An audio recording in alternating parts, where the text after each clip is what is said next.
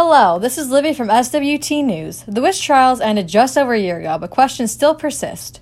What really happened, and what do we need to know to avoid this in the future? I am here today with Grace Sorbo, one of the accused witches that was allowed to go free in 1693. We're going to, to talk about the answers to these certain questions. So let's just start out with a very basic question. So, Grace, what was life like in Salem during this very hard time? Salem is a very small village where everyone knows everyone. There were good things about living in Salem, but slowly the fear and unrest grew. First, I should tell you about the three important factors in our village. We all feel, feared the Native Americans. The young people were struggling and became rebellious, and the government wanted the best for us, so they created lots of rules. We lived in fear of what we did not know. Specifically, it started with the Native Americans. They were so different than us that they did not follow any of our rules. It felt like they were always watching us. The edge of the wilderness was close by. The wilderness was a place not one person would ever step foot on. The virgin forest is the devil's last preserve, his home base and citadel of his final stand. It is home to the Indians. Us Puritans tried to help them find God, but we failed. They are too evil. What we could not change needed to be gone. So, since you believe they are too evil, do you fear them? As I said, yes, we most certainly live in constant fear of the Native Americans. To the best of our knowledge, the American forest is the last place on earth that is not paying homage to God. They were heathens set out to destroy our way of life, a godly life. On top of living in constant fear, it is a very well known thing that the Salem government is extremely strict. Is that correct? Well, the government was a communal society which in the beginning was little more than an armed camp with an autocratic and very devoted leadership. Samuel Parris was very special, being as well as the government officials that served him. They were protected by God, and we all followed their every word. We trusted in them. However, they did not trust in many people. The citizens accepted and did not challenge the way they were governed. They followed the government blindly based on ignorance, paranoia, and fear. These people needed to believe in the evil of others so that they did not have to accept and correct their own failures, disregards, and cruelty. It all allowed them to take, steal, and kill and feel initial to do this. Um, let me get this straight. Reverend Samuel Parris was in charge, right? Yeah, that's correct. People did not question his word. He was the person to show us the way and end up helping have a better life, even if some people needed to be sacrificed to do this.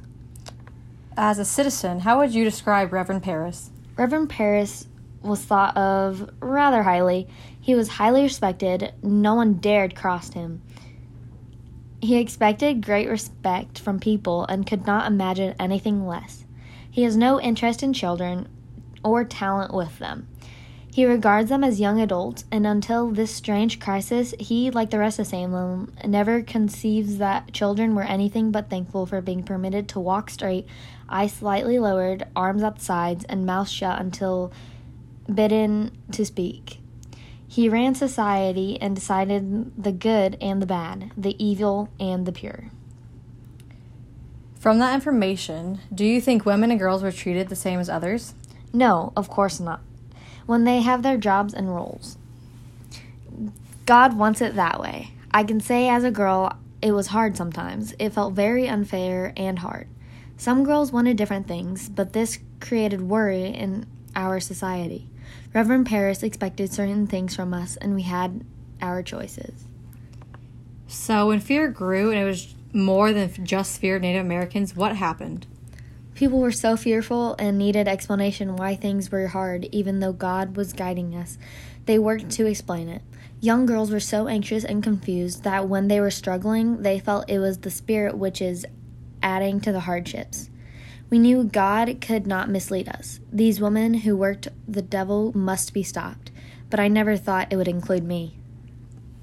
As you said, Reverend Parris was harsh or strict mainly towards women and children. During the witch trials, do you think this, that the strict government and Reverend Parris's leadership did not help the situation or even cause this?